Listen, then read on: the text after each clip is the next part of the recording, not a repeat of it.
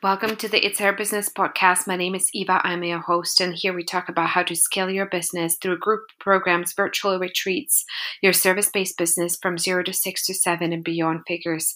So let's get started.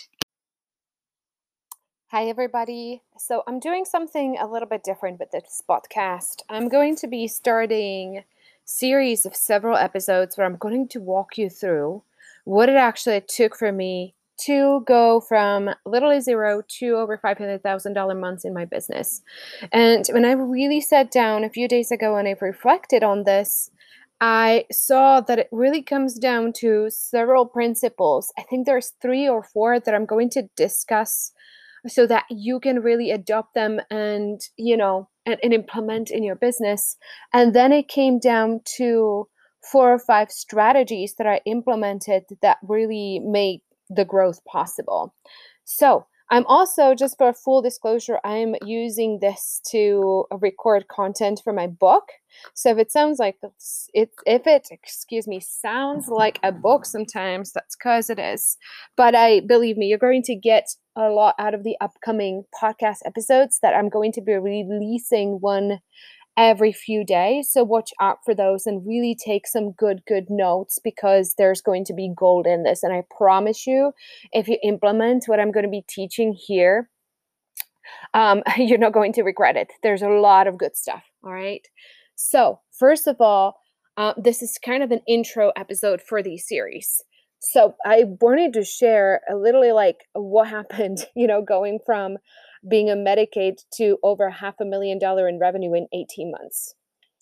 You know, and as you guys know, we just closed our first almost $600,000 month and we're on track to become an eight figure company in the next 18 months.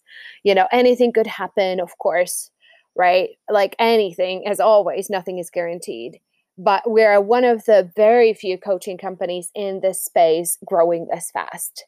And you're probably going, well, that's good for you, Eva, but over half a million dollar a month, that's so not where I'm at, right? So let me backtrack so that you really understand how unlikely this was for me to be here and achieve this.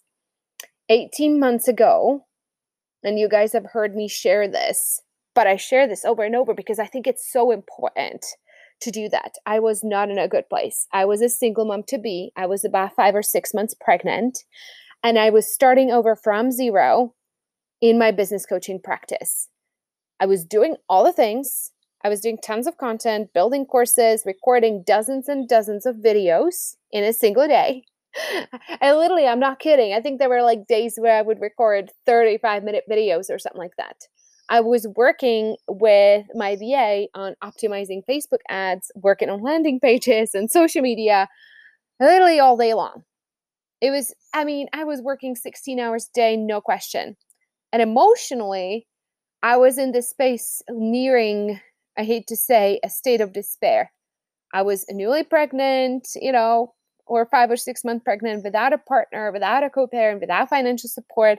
And I promised myself that if my cash on my account went below 10,000, I would go get a job because I could not put my family in danger, right? And my daughter to be born. And so at this point, I was at about 4,000 in my bank account or getting close to that. I don't remember exactly, right? But I'll, I'll never forget the day I decided, okay, you know, I'm going to have to put my daughter to daycare um, six weeks after her birth because I was at a point where I knew I would not have enough money and I had to be realistic. Um, I did not have any money saved up for maternal leave. So I did some research. I made some calls to those local daycares and I showed up um, to the scheduled meeting to do a tour of the daycare, right? And the owner was really nice and everything seemed like okay you know, it was a privately owned daycare. It was fine. It was a little bit of an old, stale building, just like many buildings in Pueblo. For those of you guys who live in Colorado, you know, Pueblo is not the nicest town, right? And, um, you know, I asked to go to the infant room to see how the babies are. And there, there was one nurse trying to help five babies. And I'm there, and there's like three of them are crying at the same time and there was a boy looking at me crying like really this desperate cry and stretching his arms to me. He was standing so he must have been at least you know um i remember her saying he was eight months but that couldn't have been the truth. I think he must have been a little over a year or at a year. And he kept stretching his arms to me. I felt so helpless and I, you know, and I was feeling really bad for the nurse who seemed a little stressed out, you know, and that I was there observing that I think she might have felt a little judged, but there's this like, you know, there were probably like three babies crying, and there's another baby in a corner observing all this, and you know, it was it was not. you know and a lot of parents have to do this but there was it was not great and I wish I could tell you that was the moment when I said, you know what, suck it up, Eva, you can succeed. You're not going to put Lexi in here. But that is not what happened, right? I sort of like, um, you know, accepted that. I put down a deposit and I signed a contract and I was like, okay, this is what I'm going to have to do. My daughter is going to go at six weeks, she's going to go to this daycare, right? And I had tears I still have tears when I think of that. So this is like a little bit of, um, you know, not an easy episode to record. But, you know, I had tears and I was like, how do parents feel about it? I asked that woman, she's like, and I'm like, is that hard for them to leave them here? And she said, uh, yeah, it can be hard. You know, she wasn't hiding the fact that it's very difficult for parents to do that when they have to, because many times parents have to do what they got to do, right? Uh, but you know, at that moment, I gave up. I put down the deposit and I I went home. Now, thankfully, none of this materialized. Lexi never saw the inside of that daycare or any daycare. She has had an incredibly loving first 15 months of her life at this point. And her and I live in a gorgeous, gorgeous house in Costa Rica in a beautiful town called Tinamaste, surrounded by jungle and mountains. I have an incredible full time nanny with whom, you know, we joke and I call her my hired wife. she literally takes care of not just me, but uh, not just Lexi, but also me. You know, she makes healthy lunches and and meals and fruit smoothies, and she helps with cleaning up the house and going shopping and taking care of laundry uh, you know, uh, when Lexi, Lexi naps and all that. And you know, I wake what my what my day looks like is just so far from what I thought was going to happen. I get up every day at 4:30, usually or 5, and I spend silent time and meditation outside, usually on my porch because I have a beautiful outside office. Which, if you're hearing the birds, that's where I'm sitting right now, where it's 70 degrees most of the time you know, I plan my day, I set intentions. You know, then Christina usually comes around six. And I have a fitness trainer now, newly, that comes to my house two or three times a week. You know, we work out. The other days I go for a run um, before Lexi wakes up, sometimes after. Uh, Christina usually helps with breakfast and Lex lets me know when Lexi wakes up. And the mornings are really a sacred time for me you know, Lexi, when she wakes up, she has this incredible smile. She's so happy to be up. She definitely didn't get that from me. I wasn't that way for most of my life. I'm like, oh, you know, give me some coffee sort of thing. But, um, you know, it's of course she's that age where sometimes it's a little bit of a struggle changing her diaper and all that because she's she's very active um, and you know it takes it's a little bit of a battle to keep her to get her distracted but you know we have these really fun mornings together and uh, we make them breakfast together sometimes with christina and we hang out and it's just wonderful. And at eight i usually kick off my day with a team sales training and we have built an incredible team. It's no longer me it's we right? Um, and it's there's so much enthusiasm and so much passions and the interactions have been off the charts in the past few months. And sometimes we you know role play sales calls other times they're sharing their vision boards. Occasionally, we do uh, some form of spiritual exercise, you know, self forgiveness, guilt release, that sort of thing. Uh, and I usually spend the rest of my workday uh, teaching in group calls or being live or doing podcast interviews where you know, on the live calls, we have anywhere between 20 and 50 clients on the line at the same time, and the, the number is growing rapidly. But the energy and the performance and the uh, success and the sharing is just unbelievable. And it's the most fulfilled in the past year. That's the most fulfilled I've ever felt in my life, being able to contribute and serve and and really be in my zone of genius. And on the weekends, you know, we hike. I have this little backpack for Lexi. You know, she's become a little bit heavy. You know, she's on a bigger size for her age, but we will do some hikes or we'll visit friends or go to the beach. And, you know, it's not always perfect. I won't lie, because going to the beach with a toddler who is literally committed to stuffing every single thing on the beach, you know, rocks and sand and, um, you know, at one point, it's just too much to share here, but she stuffed the cigarette butt into her mouth. And I'm like, really? So it can, it's nothing, it's not relaxing exactly. That's what I'm trying to say, right? But, uh, you know, it's, it's fun life for the most part. And many times Christina also helps during the weekend just to be fully transparent, right? Because um, because I sometimes do need to do some writing and recording on Saturday and Sunday morning, and like I like it that way. I'm I'm not you know I'm not the kind of mom who's going to spend 12 hours a day with Lexi and not have any time to myself. That would be really really hard.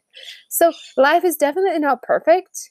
And over the next few podcast episodes, I will be sharing honestly not just the beauty of the struggles, uh, but uh, and I will I will you know, beauty of the struggles and not just the beauty, but the struggles as well. But, you know, bottom line, if you told me 18 months ago uh, where I was at, you know, the old building of this daycare, if you told me if that this is what was going to materialize, I can tell you there's absolutely no chance that I would have believed you. But here in the next few episodes, I will share with you exactly what it took the principles and the strategies, and some of the mental, mental relentlessness that it also took to get there. And I'm doing this. Yes, you guys know I have a coaching practice and an incubator that helps entrepreneurs to do the same. But you know, my belief is I don't charge for information, I charge for implementation. And so that is what you can expect here on this podcast, right? I don't hold much back. I don't try to, you know, withhold stuff and so on and so forth. So I will walk you through the principles and the strategies that it took for us to go from zero to our first 565K revenue month in 18 months. And we're still growing. We're on track to double it and double it and double it again, right? So this this is perfect for you if you sort of fall one of the few categories. A, you provide a coaching, consulting, healing, or therapy practice, or, or something along those lines. Basically, you provide some form of education or healing, right? And you have this inner drive to grow your business. You may not know why, and it doesn't make spiritual sense, and you're not so much about the money, even, but you know there is a next level for you and it drives you, it excites you, right? Or B, you're on the oh you're on the verge of giving up right because you have tried it all. You have done the funnels, you have done the automation, you have done the content, you have done the blogging, the YouTube, and you just can't seem to have the breakthrough in getting clients to work with you consistently. Or C, you have been clients into one on one session, but like many of our clients and people who participate in retreats, you feel straight up uninspired by all the one on one coaching. You've kind of grown past it and you're a little bit sick and tired of it because it's a lot of work, not a lot of reward. Not all the clients are, you know, let's just say ideal clients. They're not getting the results you want them to get and you're not getting where you want to be in your business and and you know working as a leader in your zone of genius right? Or D, you have already transitioned to one too many work and are beyond six figures in your practice or business, maybe even in multi six figures or beyond, but you're still the only salesperson in your business. And you at this point you're probably really good at it and that has sort of become your bottleneck, right? Because you can't just seem to wrap your head around giving this off to somebody else and scaling any further. It just seems, you know, going from six to seven or multi six to multi seven or whatever figures just seems like you would have to work 10 times harder, harder. And all you want to do is work less.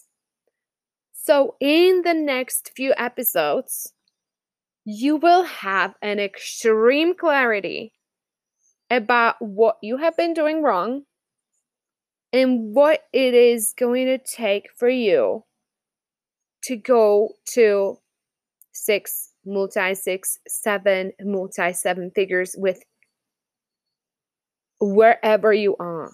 Okay. I was going to say with ease and flow, but it's going to be more like grit and courage. but of course, the implementation of this is going to be up to you just by listening to something, you're not going to get anywhere. Right? It is implementation and skill being skill building and resilience and relentlessness and spiritual work and grit and yeah, it is hard work.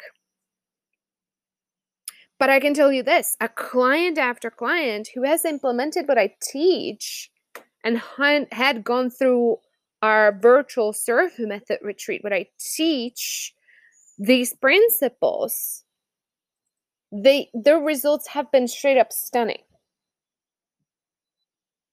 Prue, who is a coach from Australia, literally brought in 117k of Australian dollars. Don't ask me for conversion, I don't know. In her first retreat, it's it's a lot of money, bottom line. From group program sales within six weeks of learning what you're going to be learning in these next few episodes. Okay.